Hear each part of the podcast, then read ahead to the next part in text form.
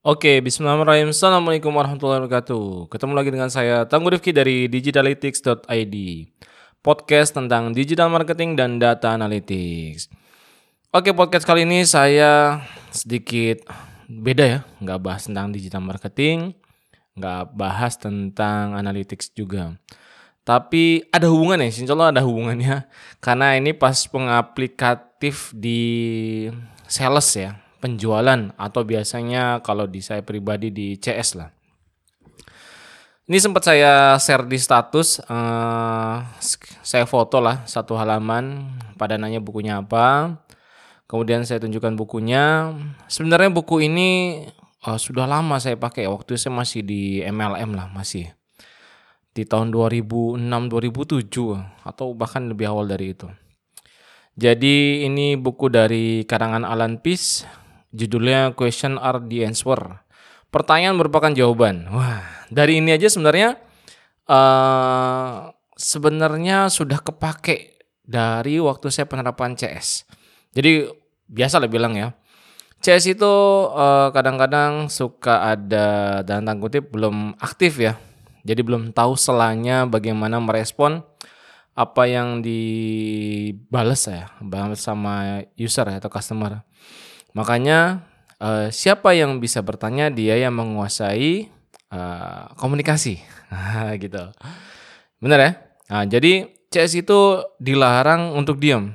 Misalkan ditanya uh, warnanya ada warna apa aja? Merah, putih, hijau. Udah. Tit, sepi gitu nggak ada balasan. nah, untuk itulah uh, jadi questionnaire the answer itu pertanyaan merupakan jawaban itu adalah uh, kita menanyakan sesuatu biar komunikasi itu tetap berjalan dan mengarahkan ke tujuan kita atau goal kita yaitu sales atau closing. Ya misalkan tadi pertanyaan adalah merah, putih atau hijau. Ah, ada warna apa? Merah, putih atau hijau? Udah. Nah, kan harusnya bertanya lagi, kira-kira mau warna yang mana? Sis gitu. Ya itu bertanya itulah. Jadi sebenarnya uh, pertanyaan itu adalah jawaban sebenarnya. Nah, cuman saya mengambil di bab ini di halaman 24 itu tentang empat kunci untuk keberhasilan dalam network marketing. Judulnya seperti itu. Padahal ini saya terapin ke CS juga. Ini uh, sedikit wah sedikit apa ya flashback ke belakang ya. Kadang-kadang saya terapin ini uh, di keseharian waktu itu masih mencari prospecting lah bahasanya ya. Tapi berguna kok. Akhirnya kepedean meningkat, habis itu muka tembok lah, senyum, ramah, ah, super lah, humble lah gitu kan sama orang-orang baru gitu kan komunikasi enak gitu kan. Malah belakangan sekarang kebanyakan lebih diem ya. Mikirin sana sini udah terlalu fokus. Nah, di buku ini di halaman 24 itu ada empat kunci digambarkan, yaitu yang pertama mencairkan kebekuan. Nah, yang kedua adalah temukan hot button. Yang ketiga adalah tekan hot buttonnya. Kemudian keempat adalah membuat komitmen. Nah ini mungkin network marketing ketemu membuat komitmen. Sama di CS juga membuat komitmen. Kira-kira mau closing kapan? Nah kita bahas sedikit lah. Ada kemiripan-kemiripan dan dipakai di CS. Nah, yang pertama adalah mencarikan kebekuan. Mencarikan kebekuan itu adalah biasanya disebut dengan ice breaking ya. Kalau kalau ice breaking kan kalau ketemu langsung, contohnya saya misalkan di kereta api. Saya mempertanya, menanyakan hal yang jawabannya sudah pasti itu pertanyaan sebenarnya nggak penting banget dan nggak perlu banget. Tapi cuman mencairkan kebukuan tuh seperti itu gue tiba-tiba saya duduknya sebelahan gitu kan. Cuman berdua gitu kan sama mas-mas. Saya komunikasi lah. Sepanjang saya perjalanan dari Jakarta ke Bandung itu ngobrolnya tentang apa yang dia kerjakan apa yang saya kerjakan. Tiba-tiba kita bisa kolaborasi apa akhirnya bikin sesuatu bisa nggak kang dijualin? Oke nih bisa kayak gini-gini. Produknya gimana? Ah, ujung ujungnya costnya gimana? Sampai ngomong kayak gitu. Awalnya cuman pertanyaan di awal adalah uh, waktu itu saya perjalanan dari Jakarta ke Bandung. Pertanyaan simpel. Mau ke Bandung ya kang? Ya. Pertanyaan simpel itu yang mencairkan kebukuan atau ice breaking yang simple ya yang bukan di setting-setting uh, harus harus benar-benar heboh rame. Wah seru ya kayak gini-gini. Dari mana kang nih? Wah emang nggak nggak nggak lebay gitu juga. Tapi simpel aja pertanyaan-pertanyaan yang jawabannya iya dan nggak mungkin ya lah kan oh iya mau ke Bandung. Wah udah sering naik kereta ya? Wah lagi naik kereta pertanyaan sering naik kereta. Jelas-jelas gitu kan. Eh cuman mm, bisa jadi jawabannya ya dan enggak juga. Cuman mempertanyakan ya yang dia lagi naikin itu kan lebih mudah itu. Sering naik kereta, iya kan naik kereta, oh iya sekarang lagi macet, kita bahas bahasnya akhirnya menemukan uh, feel phone ya, uh, menemukan apa yang mereka rasakan gitu. Oh, iya naik kereta lebih nyaman gini-gini ya. Udah oke, okay. mencarikan kebukuan. Jadi kalau dari dalam buku ini cukup lebih deep ya bahasannya karena network marketing itu ketemu langsung tatapan langsung seberapa cepat kita mencairkan kebukuan itu bisa hitungannya menit bahkan sampai 30 menit bingung mau ngomongin apa gitu kan uh, dalam quotesnya itu dikutipnya waktunya bergantung dari waktu yang anda perlukan untuk menjual diri anda dan untuk menumbuhkan kepercayaan pada prospek. Nah jadi mencairkan kebukuan di awal itu adalah menceritakan tentang diri kita. Keterbukaan yang tidak harus dibuka seluruhnya tapi membangun trust. Nah itu saya bilangnya gitu. Iya nih Kang, saya lagi ngerjain gini gini gini atau nanyakan dia. Oh, jelas misalkan gini, tiba-tiba kita sebagai stranger gitu bukan siapa-siapa nanya-nanya lagi kerjain apa Kang? Wah ini kayak gini kita jadi interogasi. Akhirnya jadi interogasi. Jadi kan uh, nggak ngalir lah. Istilah kita nggak kebuka, dianya otomatis nggak akan kebuka gitu kan. Nah untuk itu dimulailah di buku ini jelasnya menceritakan kebukuan dengan pertanyaan-pertanyaan yang nggak penting tadi. Habis itu kita menceritakan sedikit pelan-pelan tentang diri kita. Iya nih, oh ke Bandung sekalian gini dari ya pasti dia biasanya akan akan merespon mau ke mana aja ke Bandung Kang? Nah, kita tambahin dikit lah. Ya ada kerjaan proyek oh proyek apa? Jelasin gini gini lama-lama nanti masalah ke personal yang bisa diceritakan ceritakan iya nih udah berkeluarga dan lain-lain. Oh nyata kita keluarga punya anak. Nyata kita lagi ke Bandung itu bukan jalan-jalan. Nyata emang ada proyek ada kerjaan. Meninggalin keluarga berarti kita kan oh ini tipe-tipe yang bapak sayang anak gitu-gitu. Nah akhirnya kan uh, terpersonakanlah diri kita apa yang dia lihat dari cerita kita. Oh gitu. Ya simpelnya kayak gitu. Jadi saat kita sudah terbuka dari batas-batasan yang bisa dibuka, kemudian muncul trusted gitu kan, muncul kepercayaan, akhirnya uh, dia juga akan menceritakan. Nah, udah mencari kebukuan tuh, udah ngalir tuh seberapa banyak eh seberapa cepat kita akhirnya mencairkan kebukuan itu. Nah, yang kedua yang kedua adalah temukan hot button. Nah, temukan hot button ya, misalkan kita dealnya adalah bisa barter kartu nama atau oh cocok nih, uh, ternyata dia prospek kita nih, bisa jadi partner kita nih ke depannya. Udah, tinggal tanya aja hot buttonnya. Kita nggak perlu sampai closing ya. Nah, cuman hot button itu kan komunikasi yang secara langsung. Cuman kalau hot button saat lead masuk nih penjualan, wah ini dia. Contoh, saya jualan produk edukasi. Itu tentang uh, video-video uh, bimbel lah kurang lebih mirip seperti itu. Atau saya jualan buku-buku edukasi tentang uh, bacaan edukasi kisah-kisah uh, para sahabat misalkan atau para ros para rasul atau para nabi. Nah, saya akan menceritakan di rumah uh, kita pasti mengidentifikasi identifikasi CS kepada user. Ya kira-kira bunda uh, anaknya berapa? Nanya. Itu pasti gitu. Oh ya tiga. Uh, kira-kira untuk anaknya atau cucunya itu mengidentifikasi mencari hot button dia itu alasan membeli itu apa, masalahnya apa gitu. Nah, jadi biasanya makanya muncullah uh, istilah dengan pain atau gain ya masalah emang atau dream media gitu kan hope media pain sama gain ya. Itu yang akan kita push ya disebut kalau kita bikin landing page pasti nggak jauh-jauh dari situ. Nah nyata di konsep ini uh, kalau komunikasi di CS ya kita harus menemukan dua hal itu. Dia mencari itu memang karena ada masalah gitu. Mencari solusi akhirnya kita berikan solusi gitu. Tapi jangan sampai lead baru masuk. Nah, memang paling enak lead masuk datang isi form habis itu uh, habis isi form langsung transfer. Ya alhamdulillah sih gitu ya. Cuman ada nggak ada nggak ada nggak ada tantangannya gitu. yang chatnya panjang gitu kan ber, berpuluh-puluh menit kita akhirnya baru closing. Nah, cuman dari situ kan kita komunikasi kan terjadi habis itu kita tahu deep deep problemnya atau soal problemnya nanti kita seperti apa. Contohnya ada produk konsultasi yang saya jual itu harganya satu juta dua puluh paling murahnya. Nah itu udah kita ada pasti chatnya panjang, habis itu follow upnya berhari-hari. Perlu diidentifikasi problemnya untuk apa nih, sebagai mencari sertifikasi kayak atau memang untuk karirnya atau memang sedang belajar aja biasa gitu kan dan lain-lain. Nah itu diidentifikasi saat ketemu yang dibutuhkannya itu yang akan kita ingatkan terus. Contohnya kayak gitu. Itu produk-produk yang konsultasi, apalagi yang jualan herbal pasti nah, saya butuhnya solusi ini, solusi ini, lagi sakit ini itu enak banget. Itu ketemu hot buttonnya udah di push. Nah akhirnya masuklah ke tahap yang ketiga, itu push terus hot buttonnya. Ah, jadi bahasan tadi itu adalah kita mencari faktor motivasi utama. Nah, dia untuk membeli produk kita itu kenapa? Why-nya dia membeli itu.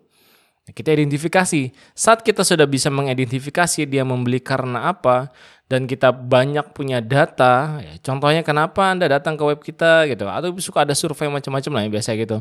Nah, saat kita mendapatkan faktor motivasi utama user atau customer kita atau calon atau buyer kita ya itu udah luar biasa. Itu data pak data-data gitu kan. Mahal sekali gitu kan. Jadi kita tahu kebiasaan user kita wahnya user datang ke kita tuh luar biasa. Itu bisa mempengaruhi banyak sekali dari produknya bisa berubah akhirnya kita packagingnya seperti apa. Bahkan sampai nanti campaignnya kontennya yang kita mainin di sosial media oh ternyata faktor motivasi utama user membeli produk kita adalah poin A misalkan. Atau karena dia mencari solusi dia punya masalah nih belajar. Anaknya susah banget belajar gitu kan.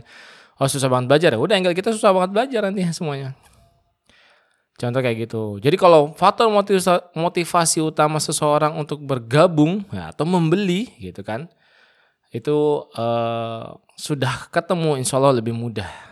Tapi udah harus berhati-hati. Faktor motivasi utama ini uh, belum tentu sama dengan apa yang kita sudah pikirkan atau kita yang sudah strategikan, kita planningkan. Karena setiap orang, ya namanya orang unik ya, punya masalah masing-masing, punya harapan masing-masing. Nah itu yang harus dicari-cari. Nah step by stepnya, pertanyaan tadi, keluarganya, misalkan saya Contoh misalkan saya mengidentifikasi suatu chat. Wah itu saya buka itu chat-chatnya CS Rambox lihat nih masalahnya ini, masalahnya ini. Jadi identifikasi.